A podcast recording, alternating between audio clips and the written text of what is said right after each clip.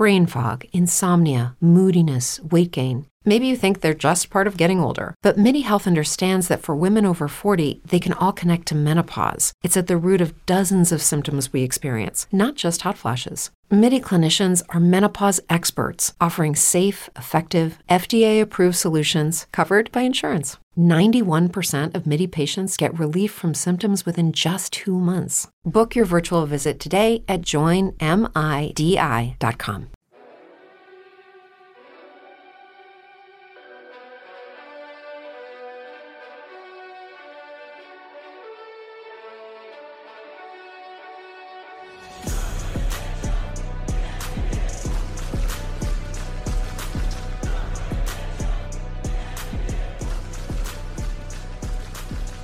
welcome to the AEW Match Guide podcast. I'm your host, Sam Brown. Thank you for joining me. We are looking at the top 10 of the definitive AEW Match Guide podcast, Volume 2, in what's become something of an annual tradition here at the AEW Match Guide podcast. Of course, this whole concept was kicked off last year back in 2021 when I got together a bit over 30 wrestling commentators from around the internet wrestling community, uh, and we voted on what was the top 50 matches in AEW history from the first two years of AEW, from Double or Nothing 2019 up to Double or Nothing 2021. And we've done it again. If you've been looking at wrestling headlines or on my Twitter, you will have seen that we have announced Two weeks ago, we announced 50 to 31 for Volume 2, and last week we announced 30 to 11. And tomorrow, we're going to be putting up 10 to 1. But to announce the matches that fell in that place today, you are joined by myself and my good friend, the damn implicat. He is a podcaster, he is a writer, he's a raconteur, he's a renaissance man. Uh, he is my partner in crime, and I'm very happy to have you along for the ride today. Imp, how are you going? Damn! here, we, here, we, are once again talking about the best matches as voted by somewhere between 40 and 50 different writers. There's an increase over last year, which is awesome to see. The more the merrier in this voting period, just to give a wider array of opinions with the really fancy spreadsheet in front of me. You know yeah. the secrets that the people do not. You know the oh, secrets. Just, you got the you got the special link. Yeah. I got a special insider link to see the 85 different things voted, matches voted yeah. on. Which oh, yeah. oh, that is that is awesome. A wider array of people, a wider array of results. Yep. That's exactly what I want to see. Yeah, exactly. Look, the reason that I originally wanted to put these together to to give everyone a bit of an idea is that personally, I feel that the idea of star ratings, I feel that the idea of Cagematch, grapple, Dave Meltzer. They've they've got a lot of merit, and I, I give them merit by you know most of the time in, in my podcast when we're looking at a match, I will provide what they were. But I feel like there needs to be other ways of historically contextualizing what are the best matches because both of those the star rating system and Cagematch i feel like and this is my personal opinion feel free to disagree with me i feel like it favors a certain style of wrestling and the people who rate on those sites favor a very specific style of wrestling that is not something that is for everyone. That's not what everyone wants to see in their wrestling. And so I wanted to find a way of getting a diverse group of writers together. Uh, and I'm very fortunate to have such a diverse group of people contributing to this and putting their thoughts in. And, and as Imp said, it's ended up with a really, really great list We've done a top 50, of course. It's been published on Wrestling Headlines. There's actually 85 matches that got votes, that received votes. We had 42 people put in, in their votes. Up to 85 matches got votes. And this year was more diverse than last year. 11 matches got number one votes. Last year, there was only, I think, five matches that got number one votes, and of those matches, only two of them got more than one. Whereas in this case, 11 matches got number one votes. Seven of those 11 matches got two or more, and we're going to be going through a lot of those ones that got that got multiple votes tonight when we talk about our top 10. And, and I wanted to give a shout out to I can't go through everyone because it's 42 people. It's too many people. At the end of the articles on wrestling headlines, you can go to. There is a list of all the people. Jump onto their social media, follow them, listen to what they produce. A, a shout outs to the people who who did contribute, and particularly the people who have podcasts. Uh, they're podcasters, they're writers. Talking about Social Suplex, of course, where I'm very lucky to be a part of. We've got multiple podcasts here. Imp Wrestling Headlines, that's who I used to write for when I wrote regularly, and of course, still post on there every now and again. Wrestle In, Pro Wrestling Musings, Near Falls Media, Wrestle Purist, Eno Wrestling, This Is Awesome podcast, Spandex Excellence, the White Hot Tag, Triple Friends podcast, the Doc Says podcast, and the Heel Truth podcast. All of those guys are, are great outlets that you should check out. Give it a listen. Give them a five stars just because that helps. Um, that helps everyone.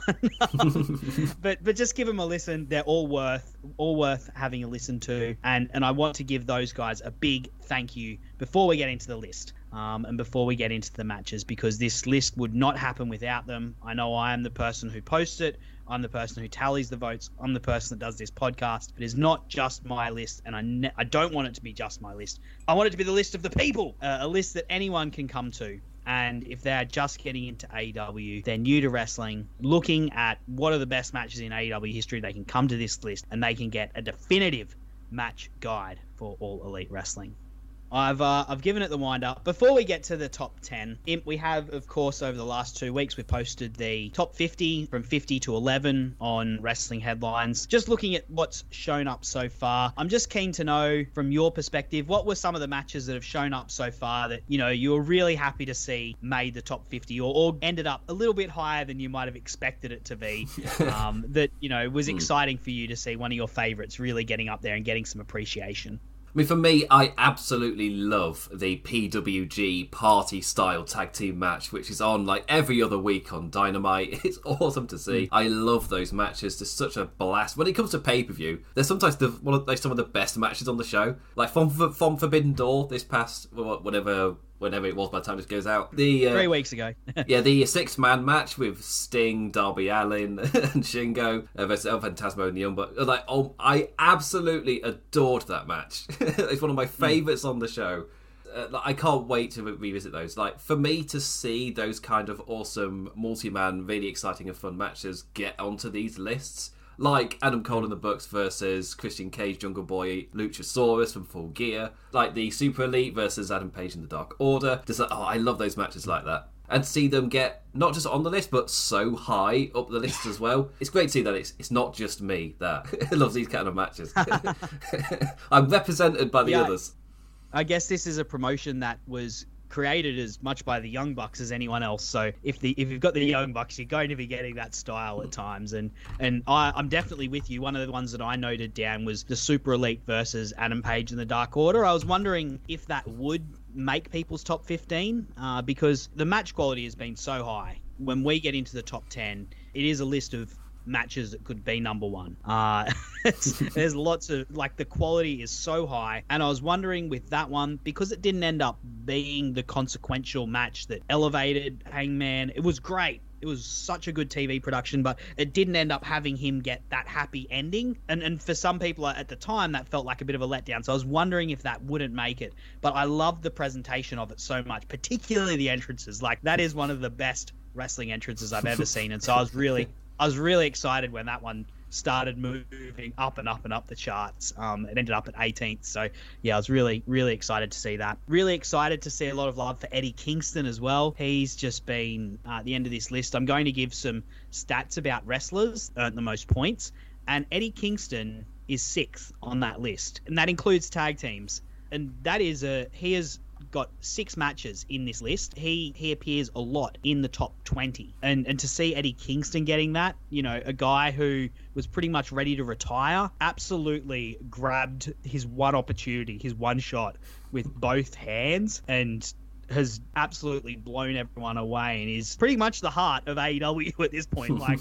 in terms of when it comes when you talk about fan favorites, I don't think there's any. Maybe Moxley and Eddie Kingston. You know, they're best friends and they're probably at the top. Although I suspect if Eddie Kingston and Jon Moxley ever had a feud, I suspect Eddie Kingston would be the one getting cheered, um, which is pretty crazy to think about. Uh, and then the last one, which is something that last year I knew setting things up that Thunder Rosa versus Britt Baker was going to be right up there. Um, their lights out match because that was such a moment. But women's wrestling has continued to be a challenge for AEW. It's improved, I think it continues to improve. I think we are actually on a slow improve. It's taking its time, but you know what? Sometimes a, a good slow cooked brisket does take a bit of time. But I was really excited. I was really happy to see um, Serena Deeb and Hikaru Shida get recognized in this list. You didn't see it, but the street fight they had that came in 51st. So it was very close to making the top 50. Their first match was also got votes, um, but their second match, I, I loved seeing that that came in and came in at 20th. Um, so that was that was cool to see that it, it hit 20th. I think that's the best women's program they've done. It didn't necessarily get the attention. It when it was on, it got a lot of attention, but between those periods of it being on, it kind of was like it didn't exist, which is a bit odd. The fans recognize they they recognize the effort, they recognize the skill. I love the way that particularly the second match, built on the first match. And I can't wait to deep dive into that match at some point because I think it's fantastic. I think it's the best um, in terms of just pure wrestling matches. I think it's the best women's pure wrestling women's wrestling match that they've had in AEW, and I was really happy that that came in 20th. So that they would be the ones that I was excited to see.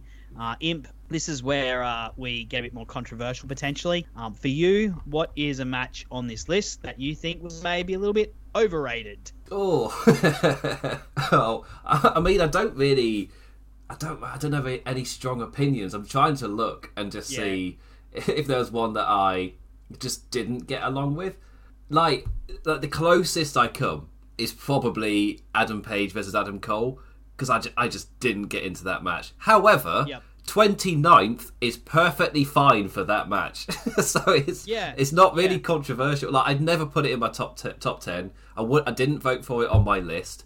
And those of you that did, some of you put it top 10. like no. Yeah. but but 29th overall, actually, you know what? I, that's perfectly fine for it. For me that's a yeah. solid placing for it. Yeah, look, that wasn't I've I kind of soured on Adam Cole oh, quite a bit that was that match wasn't the reason why. Like that was actually a pretty good match. Um, it wasn't a blowaway, and no one went really high on it. The highest vote it got was fifth, then tenth, and then most of the votes for it came in twelfth, thirteenth, fourteenth, fifteenth. Um, it got you know a, a, few people mentioning it who obviously enjoyed it and uh, enjoyed the feud. It was a pretty decent feud, you know, and uh, Adam Page was fantastic in it. Adam Cole was also really good in it. I, I didn't have a problem with where that ended up. The reason I brought it up was because Let's move on to number 10. And this is the one that I think was overrated because just getting literally the final votes that came in ended up with number 10 and number 11 swapping places. Number 11 is Eddie Kingston versus Bryan Danielson. These ladders are tough to work with. They're inanimate objects. Well, remember, listen. that was the ladder that, that Cody suplex Sammy on. The structural integrity is now questionable as Cody's finding out he's making the climb. What's Sammy's going to have to. Sammy! Sammy! cutter. At least 10 feet, maybe 12. The cutter was perfectly executed. The fans here going crazy. Number 10.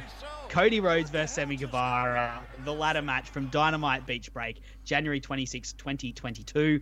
Uh, it got 159 points. Its highest vote was third. And as I said, literally the last votes that I put in ended up with this one scraping into the top 10. So when I was telling people to get in there and vote because it would make a difference, I, I wasn't mucking around. Of course, we're going to potentially criticize matches a little bit at different points, but we're talking about levels of greatness at this point. All of the matches that we're talking about are fantastic, and we are splitting hairs um, because we're talking about the best of the best. What did you think? I, I've said I've nailed my mine to the my colors to the mast that I I didn't think this should have been tenth necessarily.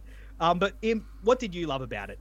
Well, I was one of three people that voted this ninth as well, so this was in my top ten, and I absolutely love this match. So first off, ladder matches are 100% my thing, especially when it's one of those where it's upping the ante in terms of the kind of stunt that they're doing. And Jesus Christ, this match, yes, it is the one with that cutter from Sammy absolutely love. Like I loved the Sammy Guevara versus Scorpio Sky follow up to this, and just the way that they played off of the uh, big awesome ladder springboard cutter in that one as well. So this mm. kind of match is just up my street. it's just it, this really is for me. I absolutely love the flow of this match. It's just that thing in the back of your head that Cody might win because at that point he's still solidly AEW. No one's believing he's leaving for WWE at this point. WrestleMania's months away. it's not a thing. So it just feels like, oh, he could win though. he's done his whole thing. He's kind of floating about, and, that really helped paint Sammy Guevara as a huge babyface because he wasn't Cody. My times have changed from here till where we are now. But at that moment, anyone who was facing Cody Rhodes who wasn't Cody in a match like this, they were getting huge, huge cheers. and Sammy Guevara was that guy. He felt like an absolutely huge babyface to take the TNT Championship forward. And uh, this match did so much to elevate him there. And insane stunts. Absolutely insane. Yeah.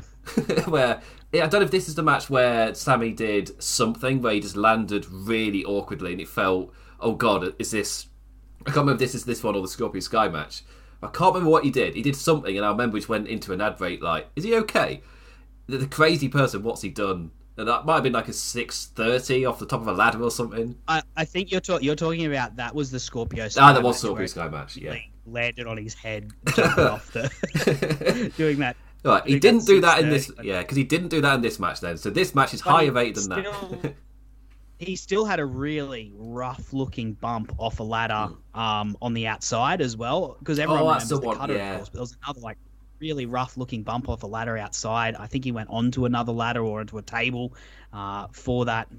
One thing I love uh, about that AEW has done with ladder matches is they've gotten rid of the stupidly slow climb. Oh yes, uh, and it's they they're not exactly like of course they're not necessarily springing up ladders um like you know they're they're, they're still selling a little bit but they're not you know barely managing to climb one one hand one rung every 10 seconds you know in a ludicrously slow display um, of, of like aching out the drama. And, and this is a good this is, and that requires being able to like going up the ladders quick more quickly requires great timing from the two of them. Otherwise, you end up with someone at the top of the ladder where they should be grabbing the belts, kind of just waiting, and that's a never never a good look. And this match was structured really well to avoid things like that. You know, the one time you had Cody up the top and no one around him was the time where Sammy jumped out of nowhere and did this insane cutter um, that you know is something that will probably be in dynamite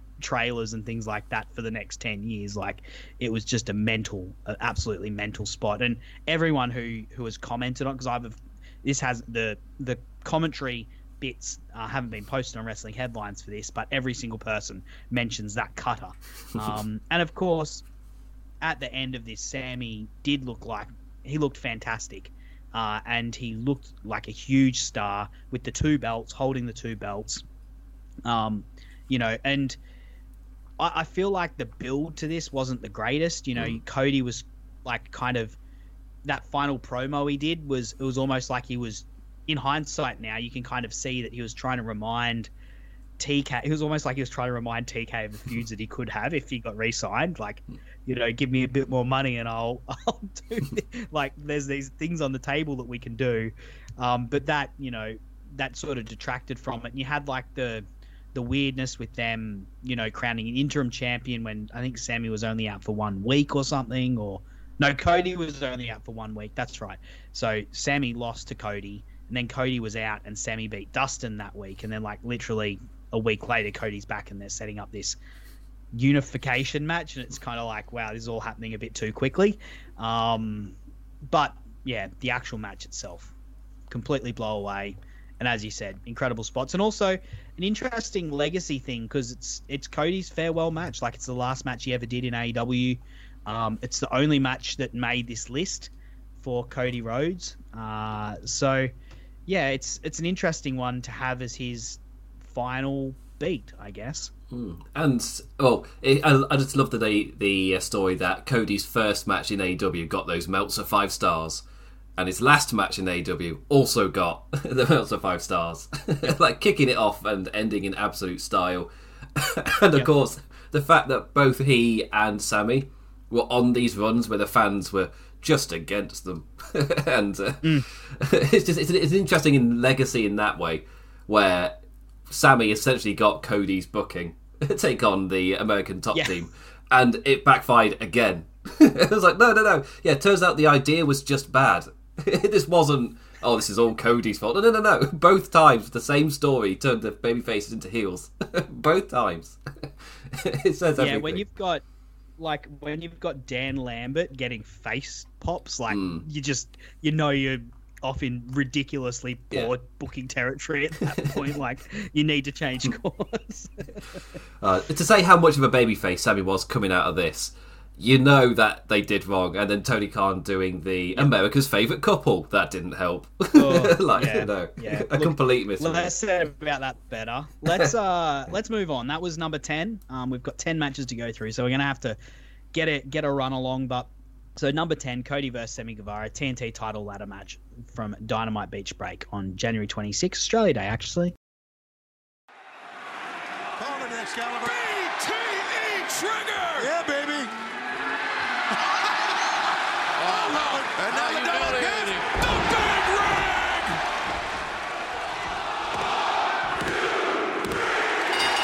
Number nine, the Young Bucks versus FTR from Dynamite, April 6, 2022. The second match that these two had had. Uh, it had 180, earned 181 points, got 24 votes, and its highest place was second. Uh, most people felt in, at the time this was better than their first. I, for me, I feel like probably just helped that they had a crowd, like they had a large crowd, um, as much as anything else. Uh, of course, different alignments to the first match that they had, um, where you've got the FTR sort of really having this. This was when they were really starting to hit their straps in their in this new face role that they'd got, where these, you know, they're just these fighting, hardworking grifters and grafters, I should say, not grifters. Grifter. uh, at the Young Bucks, of course, still in uh, still in peak pisshead mode, I might say. Um, what did you think of this match and, and how it compares to their first one? I think what also helps it is it's on that same week that they had the Briscoes match, and then they come hmm. to the end of the week and they're on Rampage, on Dynamite, having this absolute banger as well within what four days of another Yep. match that you contender just in Ring of Honor. It's like, oh my god, this was absolutely fantastic. I myself voted it tenth. Again, one of three, one, oh no, one of two people. That's what I say. Oh, oh, did, did me and these other people just vote the same? but no, yeah, yeah. For me, this this was top ten as well. I ummed, ummed and ahed about where to put this in my top ten, and it moved about all over the place, but it was always there. I, so, so I, as I remembered about how much I enjoyed other matches, it just moved about. but I, I absolutely adored this. Uh, for me, AEW bringing back tag team wrestling to the level that they have done. Oh, it's so great to see. Like consistently now on our list that we're doing, we're getting more than one tag team match in the top ten, and there's tag team matches all over the list. There's tag team matches all over the top. Like, oh, it's, it's great to see. I, I absolutely adored the flow of this match, as you were saying, the complete switch in dynamic from the last time we faced them. The fact that the Young Bucks are now the dastardly heels and FTR are plucky baby faces. it's like, oh, our grifters, as you accidentally called them. like, oh, I, I, I, I, I love seeing the dynamic of this one and how, and as you said, for me, it is the crowd. That's what lifts and elevates this one over their previous one. Just doing the same stuff, just reverse roles, and have the crowd really feed off of it. It was, uh, it was a dynamite match. Yeah, I think it's funny how um, it's funny how when the match, of course, was envisaged between these two teams originally, back when they, you know, they sent that message, it- the revival were a heel act, and so of course everyone imagines this this as what their alignment was in their first match, where you've got the revival as these heels cutting off, you know, the Rock and Roll Express, these, high high impact, high speed young bucks, but in many ways it actually works better and it, this this felt more like their own match um, with them in this alignment which is so it's so odd that that's the way it's worked out. Um, but it just so happens that you know the young bucks are incredible heels and as good as FTR are as heels, it seems like outside of WWE, they work best as faces, um, as like these fiery southern faces. And I think removing, you know, the last, the first match had all those tribute spots, which were very meticulously worked in and, and were cool moments. But removing those made this feel like that was like the first match was a tribute to wrestling. This was their match. This was the FTR and Young Bucks match. And I think putting this in where it was, because the one critique I would have is that there wasn't really any build to this beyond just FTR being absolutely red hot from that match with the Briscoes uh, and the Young Bucks having such a history in Ring of Honor and being like, what you guys think you're like the spiritual Ring of Honor champions right now. We've held those belts like 20 times. But I think giving them the, that match then, it really solidified FTR for the fact they're on a hot streak because they won. They beat the Bucks, which was the biggest loss they'd had at that point, and it also set up another meeting down the line. Um, which would have more of a build. Uh, and I think that we're moving towards, it seems like it's obvious that that's what we're moving towards, and it's going to be such a huge thing. Uh, and, you know, I feel like this one, as good as it is coming in ninth, it's like just whetting the appetites, you know, just wetting it a little bit, um, just giving us a taste, just a little taste of what, what can potentially come. And I, am really happy this came in ninth. Another interesting aside: uh, this is the second highest rated tag team match on the countdown. Last year there was tag team matches all throughout the top 10 so it's interesting how singles matches have become more dominant uh, in this year, in this volume of the definitive AEW match guide. Yeah, I love to see it. I love to see it. Just the fact that you really felt it last year of AEW elevating mm. tag team wrestling to being important yep. and being this huge thing. And then this year, it's been elevating the singles competition, like mm. putting on absolute classics in the singles division. I mean, they were doing that mm. last uh, for the last list, but this year it really yeah. feels like they've upped the ante. Yeah, but without sacrificing tag teams as oh, well. Yeah. Like even though we're about to get into a bunch of tag a, bun- a bunch of singles matches and one more tag team match. Um, I think the the listeners who listen will know the other tag team match that's probably going to come up. I don't think it's sacrificed tag team wrestling for the expense of singles, but there's been some real big time singles matches. But before we get to real big time singles matches, we're actually going to get to one that was a real shocker. This one was the this was the you know the underdog that could this match. Um, the one number eight Yuta. Paradigm here. Oh. Paradigm shift. High angle paradigm shift. One, two. Oh my God! Yuta kicks out again. You gotta be kidding me now. He's mouthing him. Moxley is with that rear choke. He's got his back now. Moxley. And it was actually recorded the same night. So the people who went to Dynamite and Rampage taking oh tapings on April 6th my God, they got an incredible night of wrestling because number eight was also recorded at that broadcast on Rampage, April 8, 2022. Number eight, Jon Moxley versus Wheeler Yuta. This one's the this is the this is the underdog that did did well. Um, the come from behind story. You know, like every single other match in this top ten, and even really like if you look back at entire almost top twenty, it's all matches that had a lot of effort put into the build of them, you know, had big time presentation, particularly this top 10 and all the matches above this one, you know, real big name teams involved and big presentation put off to be like they, this is it's setting up for this is going to be a big deal sort of style of match. Whereas this one it's a match that like you don't realize is going to be so good until you're halfway through it. First, you see Jon Moxley versus Wheeler Yuta. They've wrestled before. They've had good matches. This will be fun. Wheeler Yuta's got this thing where he's trying to join the Blackpool Combat Club, and of course Jon Moxley is part of that. Uh, and you know that Wheeler Yuta's going to be fired up but you don't know how special this match is going to be until like you're halfway through. And the crowd's like on their feet, starting to really get behind Wheeler Yuta. He starts to get a bit bloody he starts to really fire up. And man, the heart and fire of Wheeler Yuta in this match, the like brute force nature of Jon Moxley's offense and the aggression that Jon Moxley shows, and then the aggression in response by Wheeler Yuta is just incredible. I was so excited to see this match come in so high. I voted it also eighth. so I landed on it perfectly where this should be. Yeah, look, Im, what do you remember of this match? What are your thoughts on it coming in at eighth? For me, the I, the image I have in my head is Wheeler Yuta with the crimson mask screaming as he tries to make Jon Moxley submit.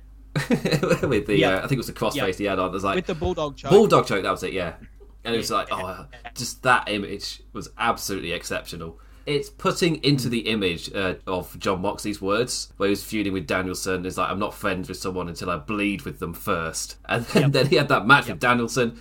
But afterwards, when they were name dropping all the different young talent, you were ready, you were set up. You'd had Moxley's line, you've had them dropping the talent names. You're waiting for that moment where that young talent really tries to prove themselves against them and has that match where they bleed with them to cause that alignment to, to get that trust from Moxley. And my God, did they play that to absolute perfection.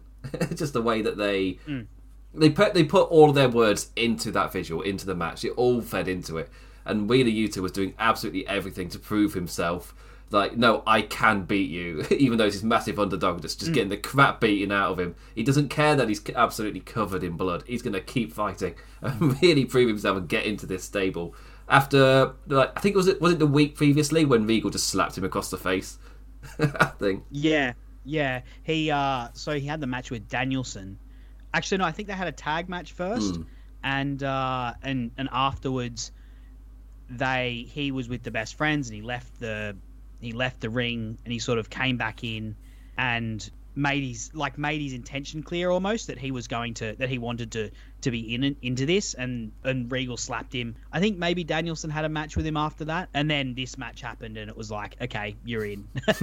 but I think the magic of this match really hit when Yuta started realize like he started using Danielson and Moxley's moves against them because it, it was like him saying I am going to new places now like I'm going beyond what I've ever done before and I'm going to use these moves that like these tough bastards that I want to be. I want to be these guys, and I am so much wanting to be them that like in the middle of this match when I've got I've used everything I've got, I'm just going to start doing what they do. And he starts like doing the elbows and then he does the he does the crossface the LeBell Lock and then of course yeah my favorite shot as well as yours is just him screaming with blood dripping down his face with Moxley in the bulldog choke it was it was interesting how this one came along because I remember live reports at the time putting this match over and saying like this match is something else. Like you've got to watch Rampage, and then just being blown away by it. And I, I love a match that does that, where like you go in not expecting it to be so incredible, and it just blows you away. Oh, it was absolutely exceptional, and I love uh, I love matches that contain like all of the character beats as well that really mm. propel yep. on to like that next stage, which is why I voted for uh, Super Elite versus uh, Hangman Page and the Dark Order in my top fifteen. Mm. Is that I really yep. love those kind of matches, and this had that in absolute spades. Like you could see yep. after this match, the trajectory for Wheeler Yuta had completely changed. Like he yeah. he was a completely new man. I mean, I hope Wheeler Yuta needs to buy Jon Moxley all of the non-alcoholic beers he ever can because literally, like Jon Moxley made this guy's mm. career. Not that Wheeler Yuta wasn't doing well. Wheeler Yuta was doing well, but yeah, as you if you looked at like a, a trajectory for his career, if it was on a line graph, it hit a different angle after yeah. this match. yeah. um. So coming up, let's move on to number seven.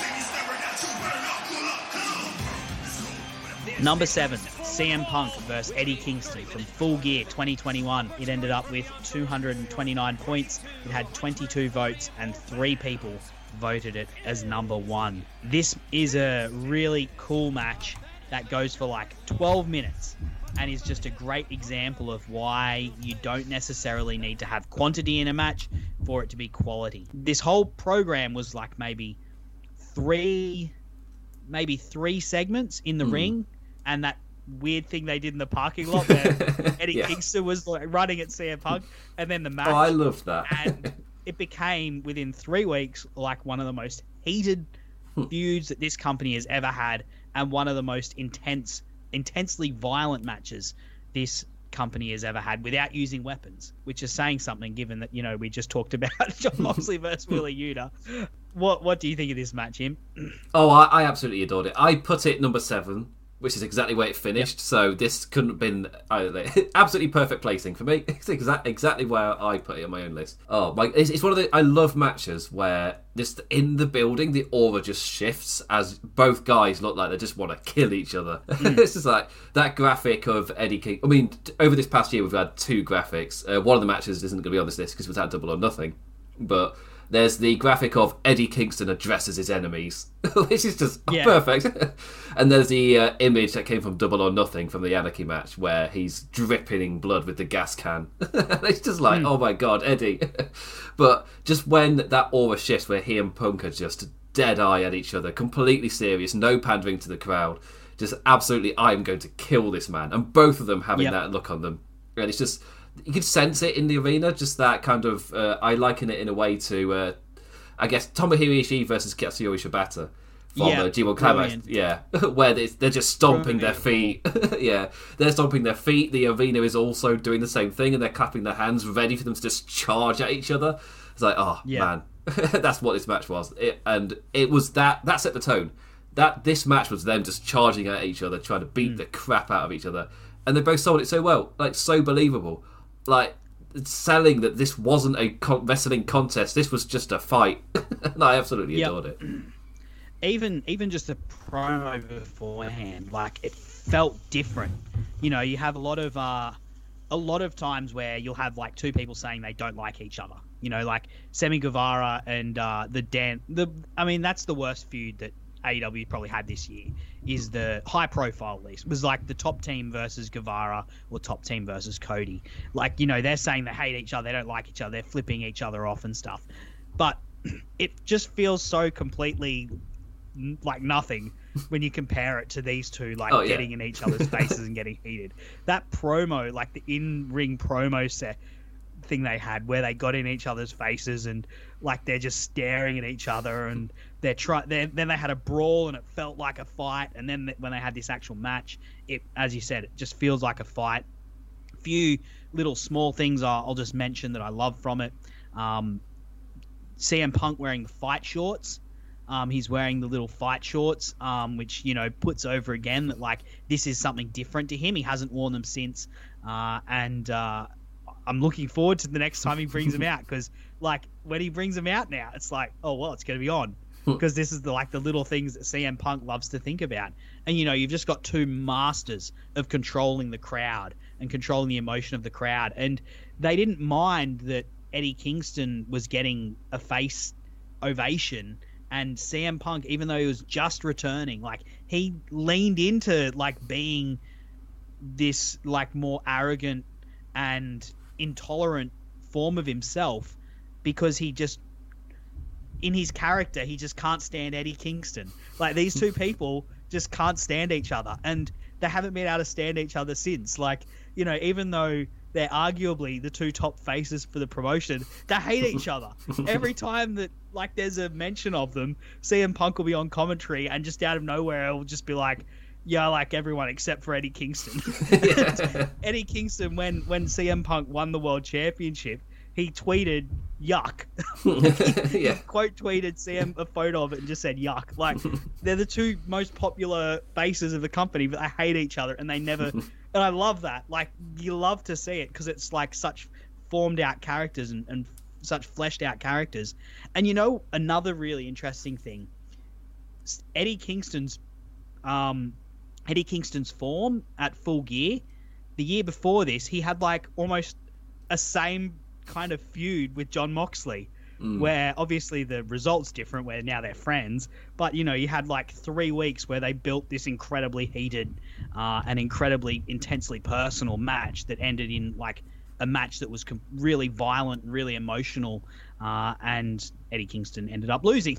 but you know that's something that Eddie Kingston does so well is is lose, um, but still remain angry and bitter, uh, and and refusing to respect his opponent, which he's you know so far refused to respect CM Punk, and I don't see that changing anytime soon.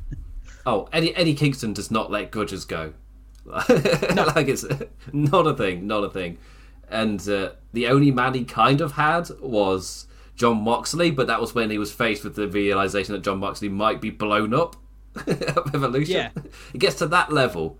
It's like, oh, okay, this person might be dead. Now I might maybe forgive them. Yeah. And only Jon Moxley was like, oh, I love it, I love it.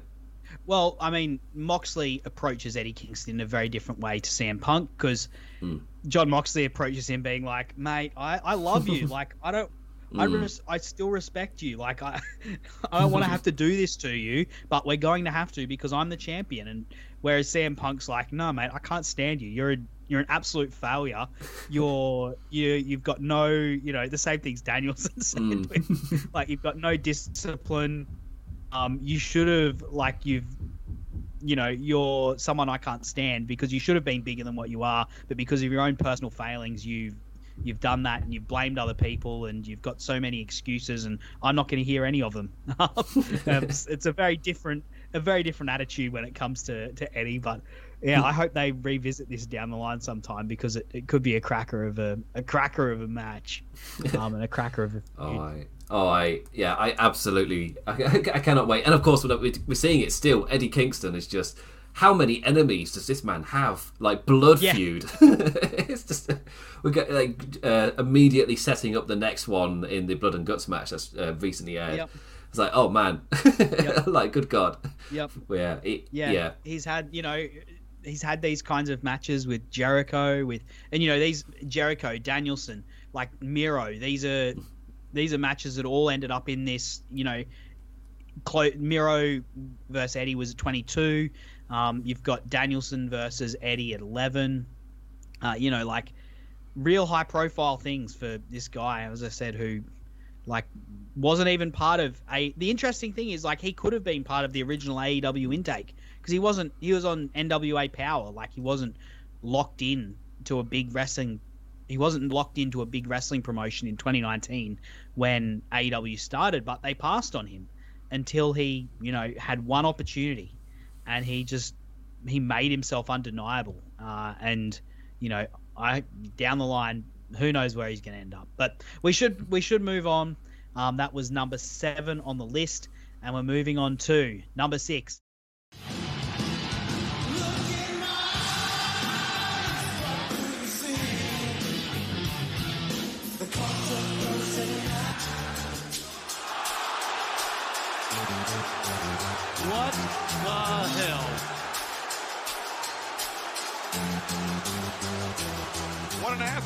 Another intensely heated personal feud um, with some incredible promos. We've got CM Punk versus MJF, the dog collar match from Revolution 2020. This one ended up with 281 points, 31 people voted for it, uh, and it had two first place votes. So this was one of the best feuds that I've ever seen in wrestling. Imp.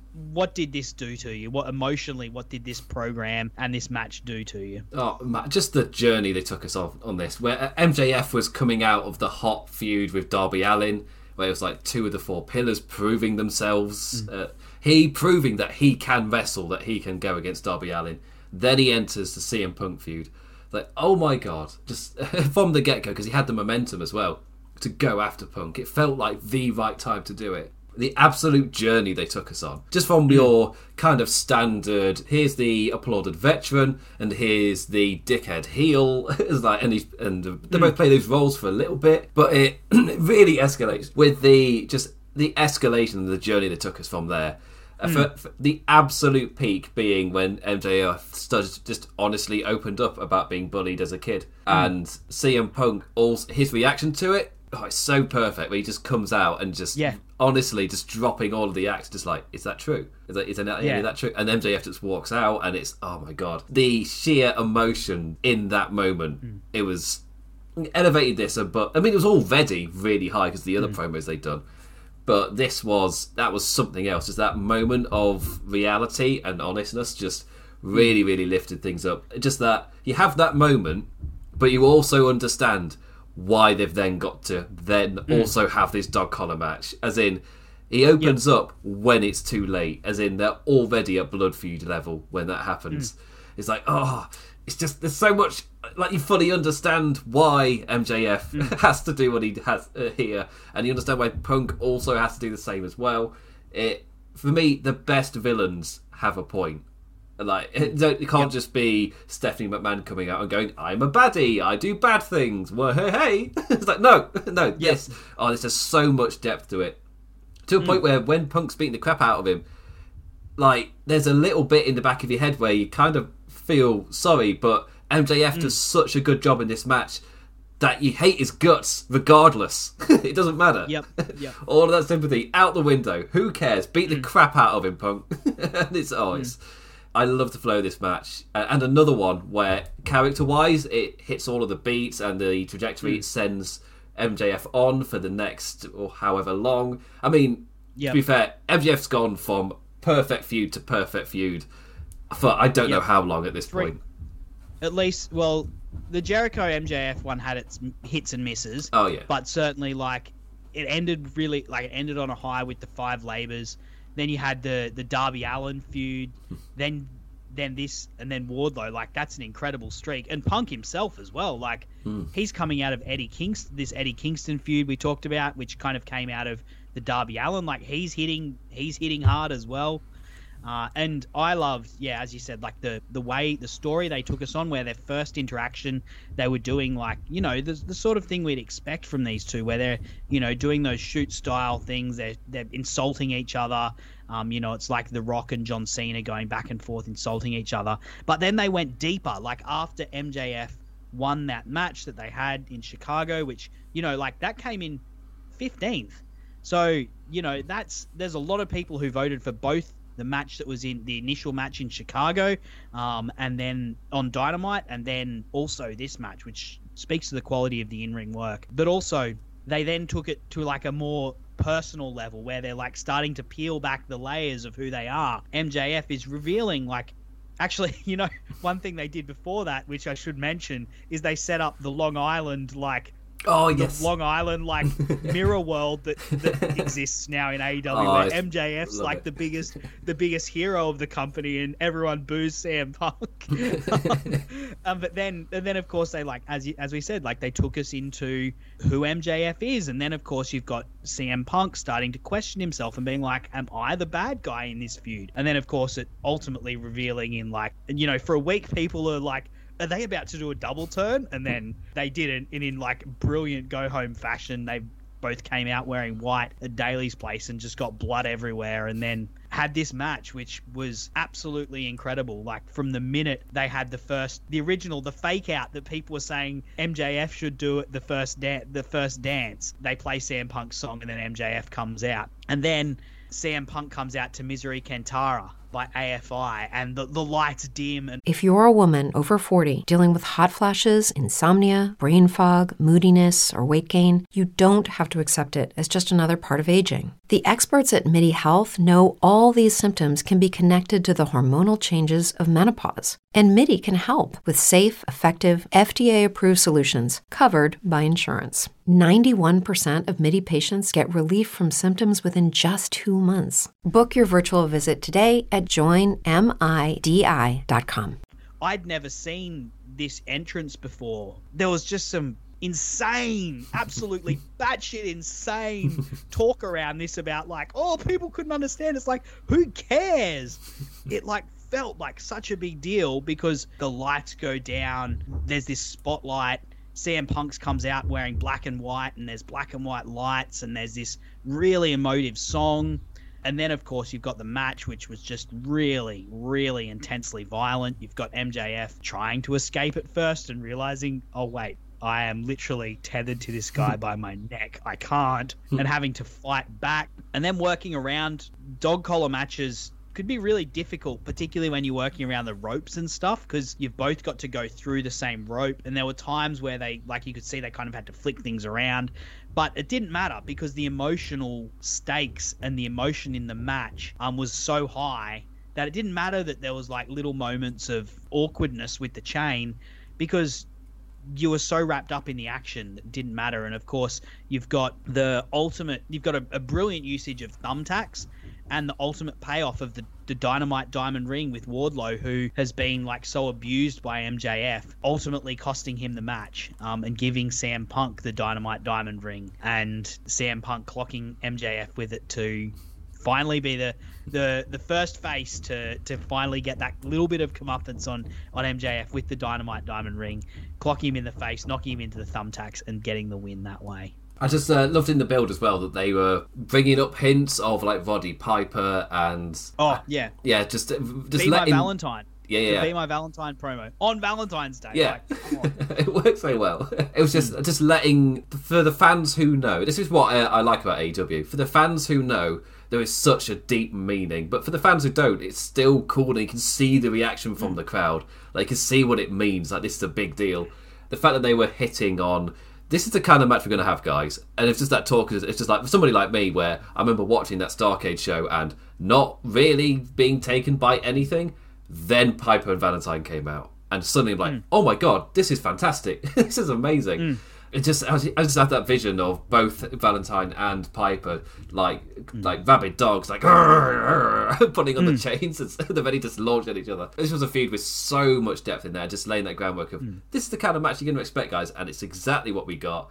And it was MJF's comeuppance moment. He has such a fantastic singles record that you could just see it. It's like, well, yeah, maybe he just he does take out Punk because he's so well protected in terms of wins and losses. MJF doesn't lose.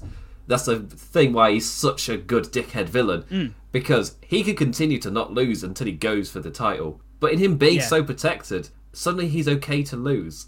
Oh, it's it's a dynamic that works so damn well because you know Yep. he's gonna be protected afterwards, and he can build him back up, so the loss isn't the end of the world. And it was exactly what was needed to elevate Punk from Hmm. having these solid stories into a true title contender.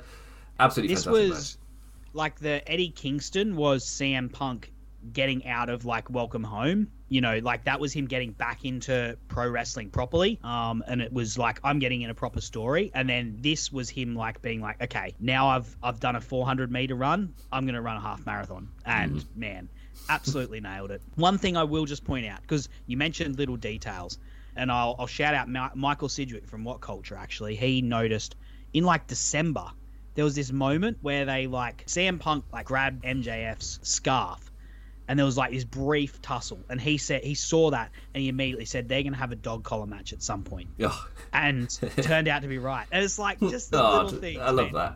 that. AEW is a treat for wrestling nerds like you and me, and we need to move on. We could talk about that. We- We will have a podcast at some point to talk about all that, um, where we'll talk for more than an hour probably. So keep listening to the podcast. Keep subscribe to the podcast if you you know you want us to go deeper and deeper on these things. Let's move on to number five. Danielson's avoided two, two previous times. Oh, oh Inside out.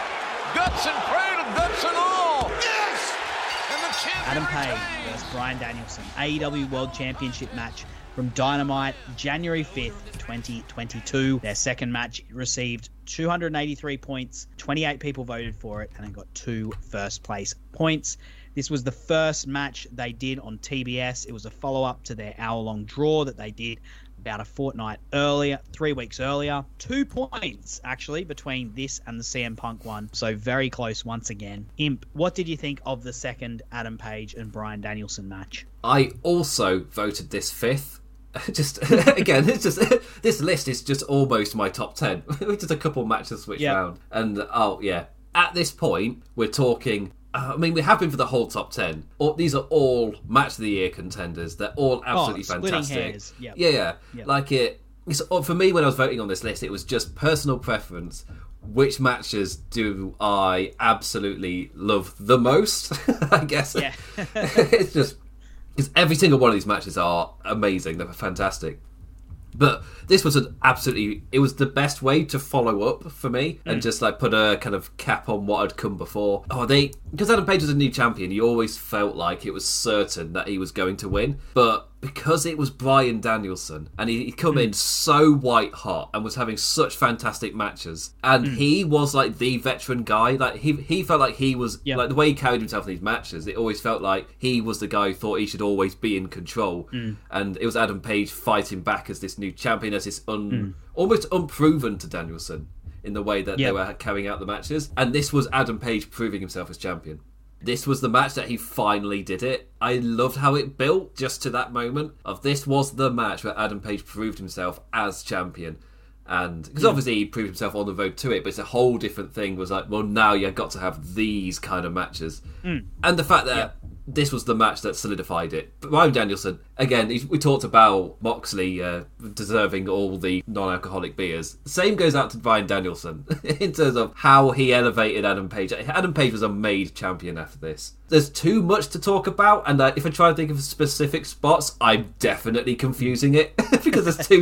It's just like a we talked about a marathon. Like these two matches were a marathon, and it all kind of bleeds together in one awesome spectacle. Uh, just Yeah. the Hangman cometh. it was amazing. I, I love sequel wrestling when it shows that the wrestlers learnt from previous issues. Um, so, like one really cool example uh, is from probably the greatest pro wrestling feud um, in modern times, Okada and Omega, where you've got they have their first match. Um, of course, their second match goes to a draw, and then their third match is in the G1, and they've got half an hour after going to a one-hour draw, and Kenny Omega just blitzkriegs Okada. And they, I love the psychology of that. And I love that they did that in this match as well. Like these guys immediately go at each other after, you know, going for an hour draw they're they're like, okay, well, we've got to change up strategy. I've got to do as much damage as pop as possible, as quickly as possible. Uh, and you know, it still took them over half an hour to sort their stuff out, and it was a great, you know, another great match, great finish as well. And I love that it's just so clean and so decisive as well. Even though Danielson's a huge star, it was Project Adam Page and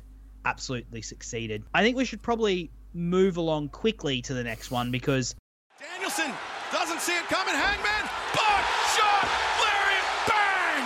Got a cover, got to have the bell. Ladies and gentlemen, the time limit has expired. This match is a draw. Coming in at number four, Adam Page versus Bryan Danielson, AEW Championship match from Dynamite, the 15th of December, 2021. So their hour-long draw, and we can kind of talk about both of them in together, I guess. Um, but just to get the specifics, this one 356 points, so a bit of a jump from the previous one. Got 29 votes and four first place votes. Um, we actually reviewed this on your podcast. Um, for those of you who don't follow him, Imp has a uh, at this moment sporadic uh, Yeah. r- results, but at one point he was um, reviewing Dynamite straight after, well, within 24 hours of Dynamite's happening, and we actually reviewed this match. I love this one. This was great. I think this came in third on my list, um, and I I love the the psychology of it where Danielson comes in like so full of confidence after, you know, going toe to toe with Omega. And I think he thinks in his mind he was just a second away from winning that match with Omega and then absolutely blitzing the Dark Order to bits, you know, like destroying every one of those. He comes in and he's just so full of confidence, but he doesn't realize just how deep the water is with Adam Page until it's too late and then you get like this mad flurry in the last 20 minutes after he realizes what's going on. Uh, and of course you've got adam page as well fighting fighting against the greatest wrestler in the world um, and fight and against a guy who is just running red hot uh, and firing up and you know ultimately ending up slightly on top. Kind of like you know just on top but time is the enemy in this. And like for both of these for, for both of these men in this match like they feel like they've got so much time particularly danielson like he's you know showboating he's doing these star jumps and time is something he feels like he's got so much of until it becomes his absolute mortal enemy and this the second that like that clicks it it's incredible Oh, it, it is absolutely astounding. it's like there's a. I mean, watching it live, you got the feeling that it was going to go for the full hour. However, because they kicked off the show with it, like it, it, wasn't. You weren't looking at because, of course, me and Sam we watched it like the day after, so we're not watching it live. Mm. But the so, sometimes you'll like just like you just see, oh, how long's left. And with this match, because they kicked it off, you couldn't do that because it kicked off the show. Yep. so it didn't matter. it's like, oh, such, such a great, such a great. Because I know that decision has come into fire, but for us people who don't watch it live, that really helps with the investment. You kick off the show with your mm. big match because that means that I've got no idea like where, where this is going to finish. But oh, just the journey they took us on. Right, my like hmm. this was in that that the novelty had not worn off of Bryan Danielson in AEW yet. Was still in that honeymoon period, and thi- this match i mean was. it hasn't worn off for me yet i wanted to come back as soon as possible oh man, it's just it's this the ab- to to think we've got three, we've got two more years or two two and a half more years for Bryan Danielson in this company. Like my god, least. at hopefully least more but yeah, this has been this was a sublime match, and and Danielson's not only sublime match, he is all over these top like twenty, especially with these singles matches. yeah And he this match with Adam Page for me was absolutely. I also voted it third.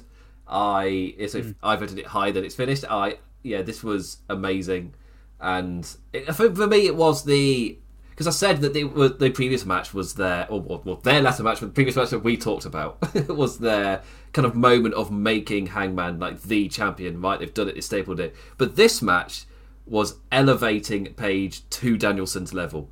So that when you know when they go at it, they're at a much lev- more level playing field. They both know what they're expecting at this point. Uh, and Sam put it Yep. perfectly. Uh, this was just a 40 minutes of Bryan Danielson being a bit of a dickhead. just like, oh, I'm going to dick all over this lad. I've got him. he's, he's dead. Look at me doing the thing where he's posing with the muscles, like, oh, yeah, Yep. I can I can tease, I can do whatever I want. He was, um, in the build up to it, he was stamping the heads in of the Dark Order guys. Just the, uh, this, the key point being that the thought originally was this was going to be Moxley's spot. Then Moxley had to drop out uh, and go to rehab, and uh, Yep. and then you see Danielson pretty much take the booking that he had. Because again, when you when when you control everything, you can do. It's not that difficult to set up nice little bits in the world. Like like your dates don't come out of nowhere. You organise them. so they'd organised Yeah. it so all of their dates matched a hometown of a Dark Order member. It was like, oh Yeah. god, it's so good. Danielson then beating the crap and stamping all of the heads of every single Yep. one of them, knocking the teeth out of them on his way to Adam Page. It's just oh, it was such a good way to build up Danielson of, and then he was he had that same attitude going into the match, but this was them, as Sam put it, this was him slowly realizing how deep the waters go for Adam Page, and you got to see him dig deep. And for me, there's a reason that I voted this match higher. For me, it, it had so much character work to it in that elevation, and those final 20 minutes are absolutely incredible. I loved the selling from Adam Page. Like, mm. there was a moment in this match where I, I genuinely thought he had a concussion, and I was like worried about what was going to happen because they're in this championship match. It's like big stakes, these two great wrestlers, um, and I was genuinely worried about what was going on. But it just made his comeback feel so more, mo- so much more monumental, uh, and then as you get like the race against time in the final 10 minutes and i love the fact that it went for a draw as well because not only did it set up a second incredible match but like there's something legendary about 60 minute draws when they're done well uh, and for a championship as well like for me this had like echoes of Okada Omega, the 60 minute match they had, echoes of Steamboat and Flair, the 60 minute draws they had. Like a Broadway is something special, and this was such a perfect first defense for Adam Page to set him up as just like this fighting champion. This guy who was beaten down so hard by the best wrestler in the world, like the most vicious, the most technically adept, um, the most brutal and ruthless pro wrestler in the world. Uh, he took the beating and he was able to come back and survive it, and then he was able to win in the second match. Um, he was able to take what he'd learned and apply it and, and win that second match. Incredible set of matches for, for these two, and it set Hangman Page up for. I think it's probably the best, like um, the best reign from an in ring perspective that we've had in AEW Oh, yeah. so far. Um, you know, I, I love, of course, I love Moxley, love Kenny Omega, love Chris Jericho. They all had great, like, different aspects to their reign that was really strong. But I think, like, from a pure in ring perspective, like, pay, Hangman's reign was was the best, and the centerpiece of it. I feel like is these two matches. And speaking of AEW championship matches, let's move hmm. on to third place. Cowboy shit! Cowboy shit!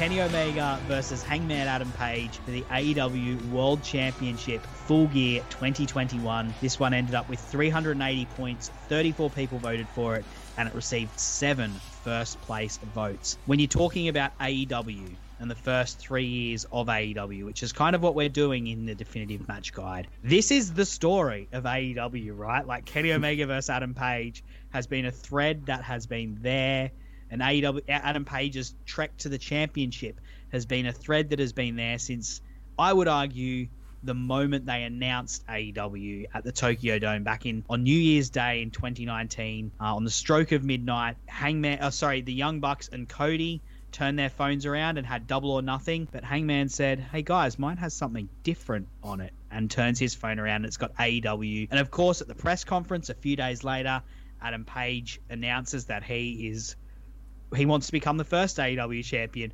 Ip, you're gonna have to stop me because I'm about to launch into a two hour long podcast about Adam Page's trek to become the champion. But that just shows how passionate I am about this story. You know, I mentioned before that Punk versus Punk versus MJF was one of the best stories for the last you know, in in the last whatever in wrestling, but I honestly think this is probably pretty close to being the best. Um, there's lots of been been lots of great stories, but for my take, like in terms of the length and the, the depths of storytelling, the the way they fleshed out the characters, and then of course the way they paid it off in ring, uh, it's it's you know you'd be pretty. I mean, there'd be people who'd argue with you, but like you you couldn't you wouldn't be too far off saying that this is one of the best. This is the proof of concept for AEW's entire point of existing. the all coming to fruition. The the way that they want to build their stars and tell their stories. This was them putting the trigger on how they want to do it, and put all of the dice on this on it working. Uh, obviously, you can read the room over a three year long period to see if it's working, mm. but Jesus Christ, did this work? It felt like Adam Page's special night. This was all for him. Yep. Uh, but I think the thing that helps is uh, the fact they already had him fail, and his entire story was him overcoming failure. And mm. obviously, there were of this match coming out of it. I remember there were quite uh, a few detractors going, "Oh, it was obvious." It's like, well, no, that's called foreshadowing and telling you yeah. it's, it's story it's good story telling a logical story. Yeah yeah. It's like no like no. Yes some people confuse foreshadowing with oh that was predictable. It was like no it wasn't predictable. They told you it was going to happen. And then they did it because they told you it was going to happen. That is it's, it's basic storytelling stuff. And, and uh, we're just not used to seeing it especially over such a yeah. long period of time this exists in in storytelling all across television, all across media, stories, whatever, yeah. but not in wrestling because the way WWE has told storylines has been a lot more short term. And of course, you see it every now and then with the memes of, uh, oh, I'll applaud Gareth with the long term storytelling. he got a shout out on this one.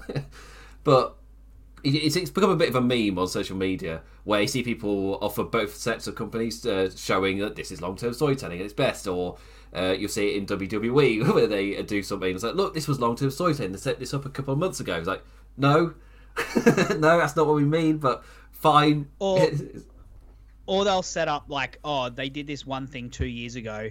Oh, and oh, yeah. now they're referencing it again. But in between that, like there hasn't been anything to do with it. Oh, yeah. Whereas like Adam Page's Adam Page's trek to the championship has been something that has like and and this feud between him and Kenny Omega has been something that has informed every single thing he has mm. done in AEW. Um, yeah. and and for Kenny Omega as well, like his ultimate destiny to be the one that got beaten by Adam Page is, was set up, you know, really early yeah, on as well when they yeah. started tag teaming together. Um, and even when, yeah, when like the Young Bucks said they don't, you know, they only back. They only corner Kenny Omega in, in big matches. They don't corner Adam Page, which of course like paid off beautifully mm. when they finally cornered Hangman Page at the end of this match. They came out, they didn't interfere, um, and they finally cornered Adam Page and gave him the nod and said, "You can do this." Uh, and that was the juice that he needed just to fi- to finally finish off the match. Um, and you know, like we've talked about the story, but like not enough gets said about this match as oh, yeah. well you know, this match, it wasn't, you know, Kenny Omega versus Kazuchika Okada.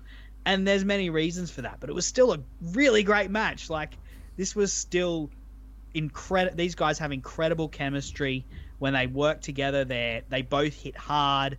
They've both got speed and lots of athleticism, and they know each other so well. So their sequences are so, you know, really flawless. Uh, and I, I loved that Hangman Page pulled out the one winged angel in this, uh, and and you've got things like that happening, and of course, Kenny Omega's classic offense, like his blitzkrieg of the V triggers and the snapdragons. It's always just a joy to watch those um, get done, and because these two are together and they've got such incredible chemistry, when it hits, like they really hit each other, uh, and it, it hits so well.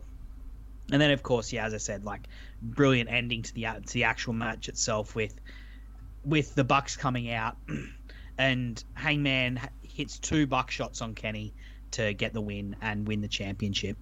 It's it's even more incredible to think about with Ken, like knowing now that at the time Kenny Omega had like was suffering from extreme vertigo, like Oh, and his shoulder yeah. and the rest of his body that was just broken down. like it's, he, he was having this level of match uh, when he Hmm. was struggling that much. That is absolutely insane. like, this is, yeah, this is for for ninety nine percent of wrestlers ever. This is a career performance. Yeah. Just- and he was that hurt. He was struggling that much. Like, absolutely Yeah. incredible. And, like, for, for me, in terms of, like, the night as a whole, just, uh, again, you could sense it was Hangman Page's night. The video that played beforehand of him walk, of, I was going to say walking in the streets. He wasn't walking, he was riding, a goddamn horse. it was, oh, absolutely fantastic. Uh, But then Kenny Omega comes out with he's doing the whole belt collector gimmick as well. So as in, this is a champion, and he got uh, Don Callis next to him, just presenting him as such. Like, look at this man. He's on commentary, going, look how incredible he is. He is the pinnacle of wrestling. Just putting Yep. across, and then um, Hangman Page, the fan favorite, and He Yeah, has some oh, yeah. gold on his on his gear as well for the first time. Previously, it's always hmm. black and silver, and he, he wore black and gold. Hmm. Nice touch. Nice yeah, touch. Which is also like it was a storytelling beat, like a hmm. symbol of his confidence. Because you know, previously he didn't have the confidence to you know like really make his intentions clear with the championship. But you know he's going into this match wearing gold, like he's signaling, and you know it's like the year before at Full Gear, Eddie Kingston goes in wearing Misawa's colours, green, Oh, yeah. the, the green and silver, and you know that ends up being too much pressure for him to take, and he, he has he ends up losing. But Page he goes in wearing gold, and he can take it, and that shows how far he's come. I was. It's it's so difficult to not accidentally just enter a full episode of the Match Guide podcast. with this one, it's like I feel like we've hardly scratched the surface of what I want to talk about. but uh, I, gue- I guess we're going to have to move on, even though I've got so much to say. Yeah, You're you're you can start hosting the podcast. um so so coming in second, um we've got actually no. What I might do because there's two matches left, right? So I might announce the match that came in first, and then we'll talk about the match that came in second. Let's just I'll announce the the top two. I'm just deciding this on the fly. So drum roll. The winner of the definitive AEW Match Guide, Volume 2, uh, between Double or Nothing 2021 and 2022, is Kenny Omega versus Bryan Danielson from Dynamite Grand Slam, the 22nd of September 2021, which means the match that came in second was the Young Bucks versus the Lucha Bros AEW Tag Team Championship Steel Cage match. Rey Fenix still on top. He's measuring. He's deciding. He's thinking about it. Oh, my God. Crossbody from the top of the cage. What the hell? Out! Nick Jackson is spiked! It's got to be it. Kick, kick! 403 points, 33 votes, eight first place votes. Um, we'll talk about this match first. This felt special from like the moment that the Lucha Bros had their entrance with they had an, an extra rapper. Uh, they had a sort of a rapper who who came in that doesn't normally do that, and then they came out with the headdresses. As soon as they came out with the headdresses, I was like, "Oh, they're winning, aren't they?" and then the ride began. The ups and downs mm. began, and this is a match that had so many ups and downs, and and took us to places I didn't think we would go to. You talk about like matches that if they'd ended, you know, ten minutes early would have been a great match, but then their final ten minutes just transcends it into just the best things ever, like the utter greatness, legacy greatness. This match was one of those for me. What What are your thoughts on this match, Imp? Oh, I voted it number one. This was my match of the year, my Yeah. favourite match. I this was uh, absolutely incredible. Uh, also, the guy who rapped them out was uh, Mikey Rukus, who does all the music for AEW. So Oh, all- really? Was that yeah, yeah. Rukus? Good Yeah, on him.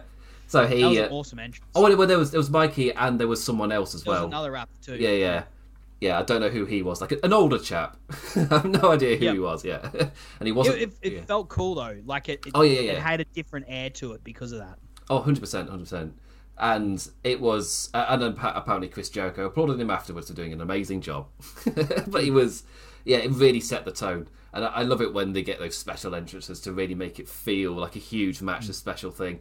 Uh, I guess uh, the other one would be Britt Baker versus oh who who was she facing when they got oh it's Ruby Soho that was it. Uh, Re- Yep. Revolution with their special entrances. The musical entrances they really make it special. And that hmm. this was something else. And because we'd already had the Young Bucks Lucha Bros like big spot fest matches like them doing the crazy stunts. What are they gonna do next? Hmm. Kind of sublime stuff like that finished high on last year's list. But the reason this is number one is because well they'd already done that.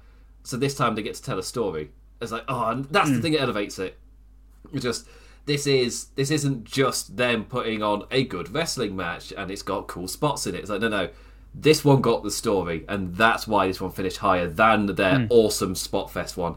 Like this, it meant so you could see it as the match progressed. Just the fans got mm-hmm. really behind the Lucha Bros. They couldn't wait to see the dickhead Young Bucks get their asses kicked. Yeah. As they had the shoes with the thumbtacks on it, Matt Jackson taking his shoe off and licking it, mm. just licking the thumbtacks like the crazy person.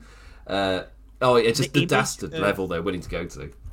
Yeah, the image of Pentagon, like with his mask ripped and mm. blood dripping from his face, is just like such an incredible, such an incredible image. And you know, like these guys have got, you know, the sort of storylines, I guess, that go through all of their matches, where you've got like the rivalry, the brotherly rivalries, where you've got you know Fenix and Nick, you've got Penta and and Matt as the older brothers versus and the younger brothers, and quite often they end up going off, and then you kind of end up with like a in, in a lot of their matches you end up with almost like a a dare a game of dare or a game of chicken um where they're like are you going to do that to your brother well i'll do this to your brother if you do that to my brother you know and and they had that coming into this match uh and of course it ends in an utterly insane way with Rey Fenix diving off the top of the steel cage um, to get the victory. And yeah, Pentagon embracing his daughter with blood coming out of his face. Um, you know, yeah, incredible action, really cool story and character stuff. Just images and you remember for you know as, as a wrestling fan that you just won't forget. Like as you said, them them having the thumbtack covered shoe and and the licking of it, and then yeah, as I said, Pentagon's mask just ripped and the the final dive off the cage. Their cage. AEW's cages are huge, and every Hmm. time someone goes off it, even though it's been done a few times now, my heart's in my mouth. Oh yeah. just- I think was was Cody Wardlow the first time they did a steel cage match. yep, yep. I just, I just remember just seeing the height of it as Cody stood on top. I was like, oh Yeah. no! Like I know what you're gonna do. I know you're gonna do the moonsault spot, Yeah. but this feels so high. like, Yeah. okay. like oh, I it was such such a good match, and it, not to forget like when they're doing like the back and forth wrestling inside. You've got Mm. Ray. You got the sequences are so quick because you got Matt, Nick Jackson and Rey Fenix as well. And, it, and they got in order like you can do the I can't believe they actually did Mm. the spot where they do the super kick. Fenix one of the Fenix goes down and immediately springboards and hits his own kick. it's just like oh Yeah. such good spots. So many really quick sequences where we taking each other down.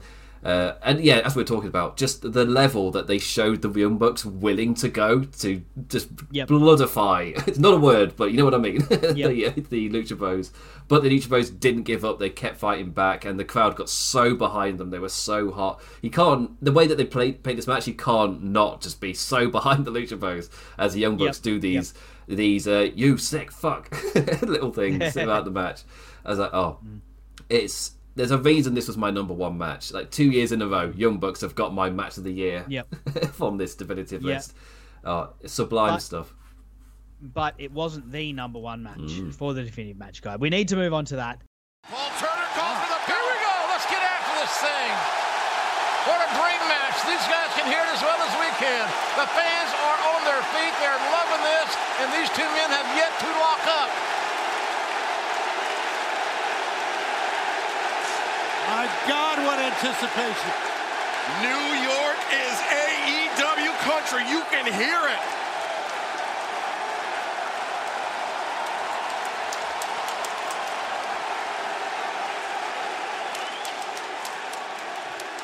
It earned 484 points, so it was a pretty clear winner. Even though it wasn't, you know, the number one wasn't quite as runaway this as last year. In the end, it ended up a pretty clear winner.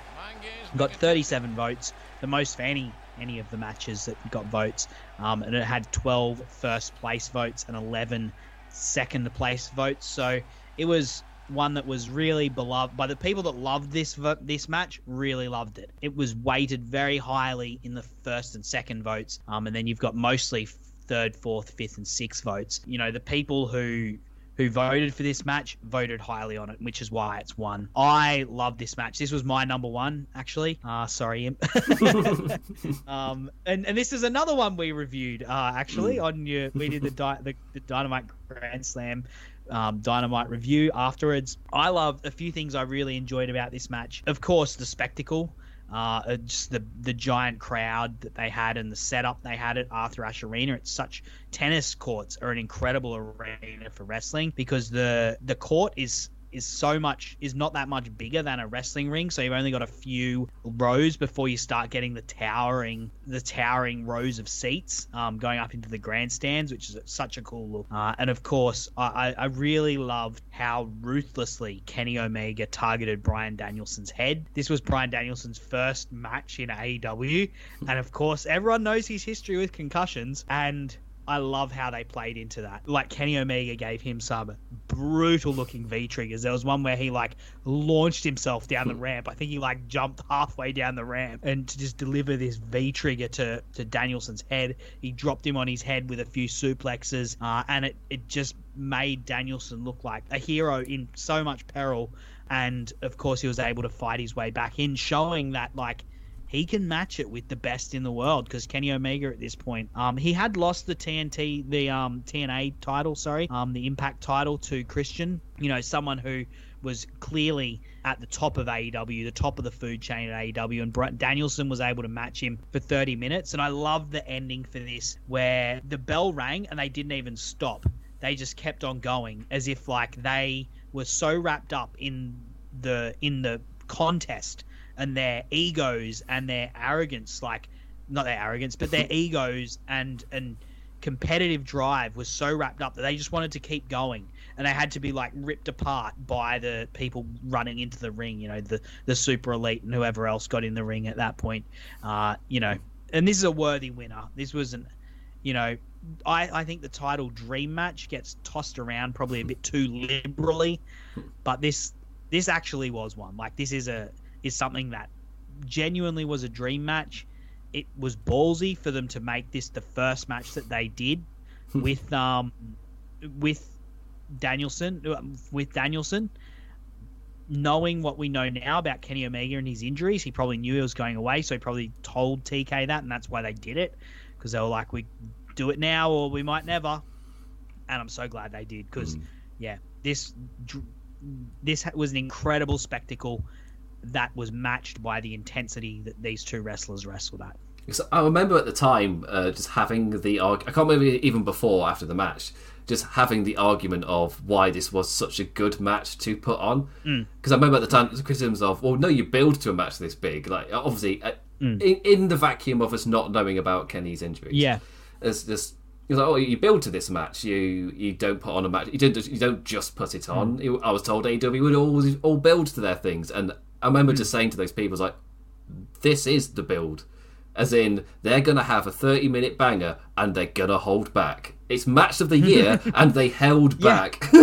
yeah, we didn't even get a, like an ending stretch yeah. for these guys. yeah, this was just 30 solid misses. Um, uh, sorry, 30 solid match minutes of an absolutely solid match. Nothing misses. I meant to say all three of the words, said them in the complete wrong order. it's fine.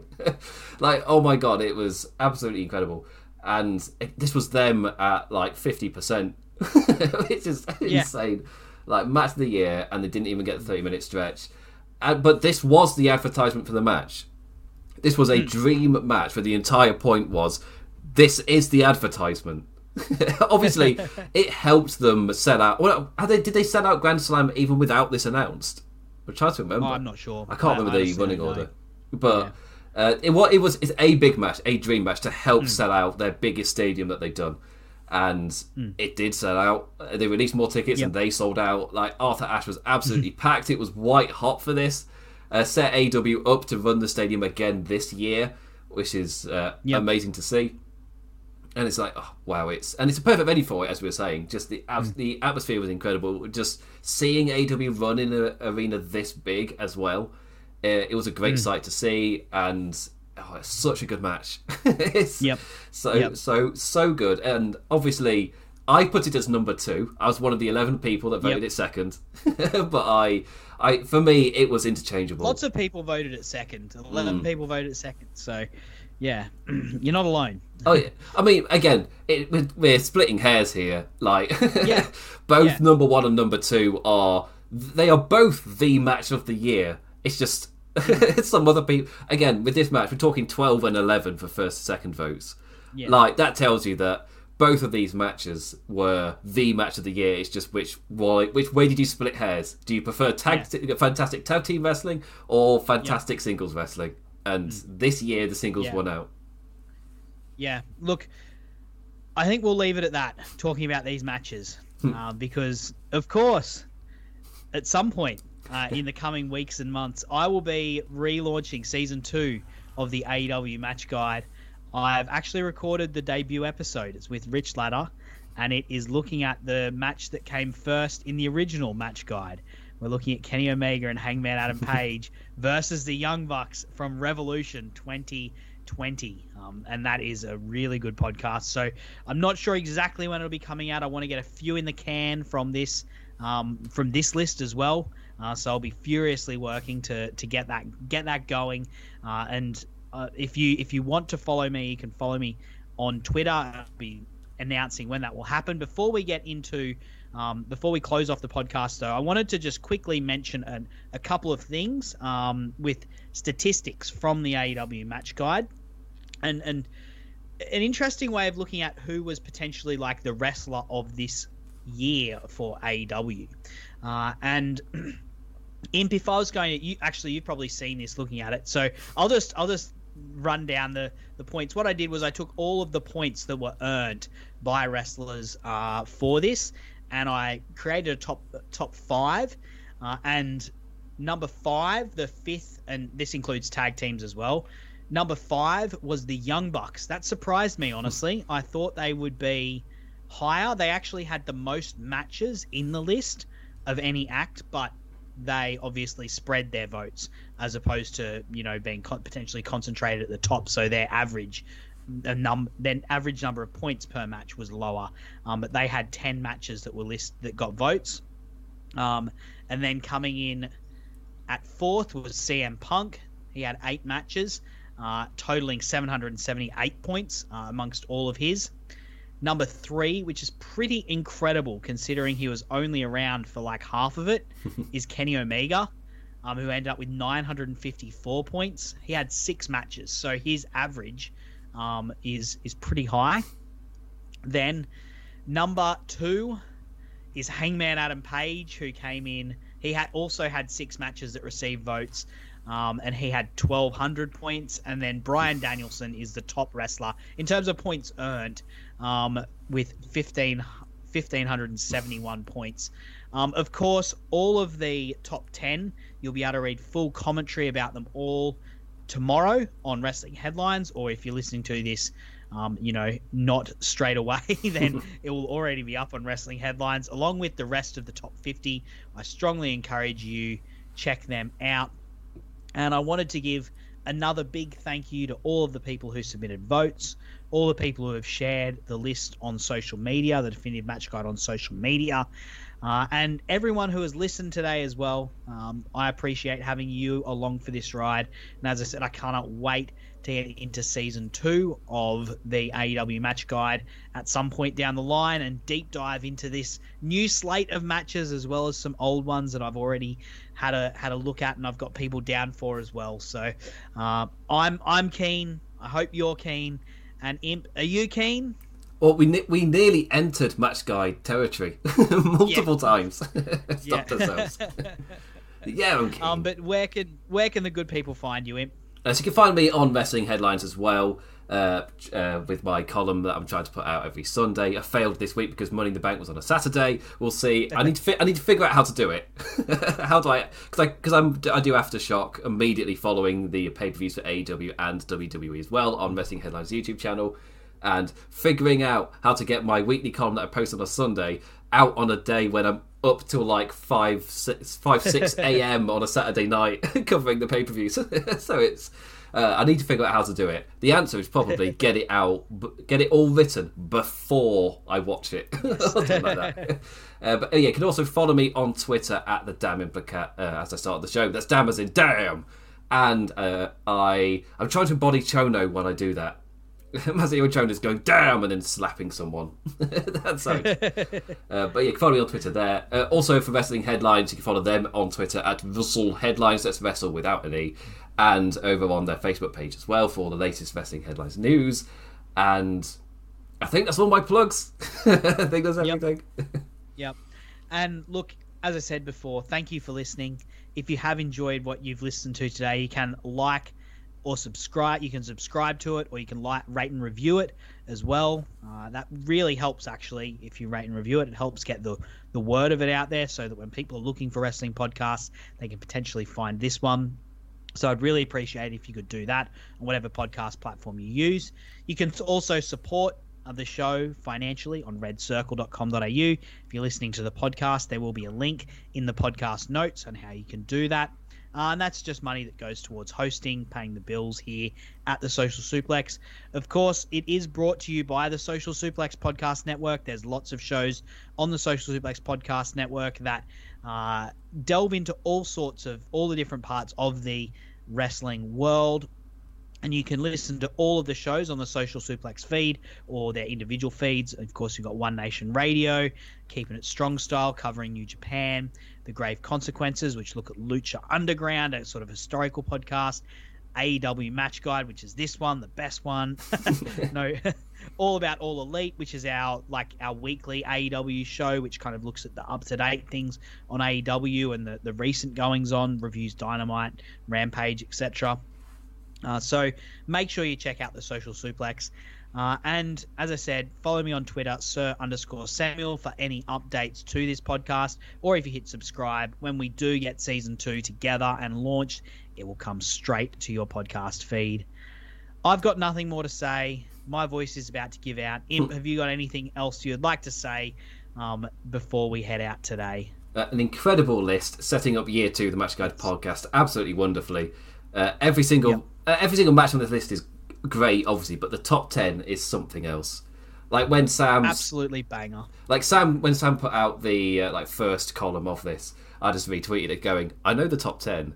Last year, I thought the list was in- incredibly solid. I thought it was amazing. Mm. This year feels like it's something else. like it's yep. just you look at the list, this list, and you're like, oh my god, like mm. match of the year, amazing stuff. Isn't didn't make the top ten. Like Eddie Kingston, yep. Bryan Danielson didn't make the top ten.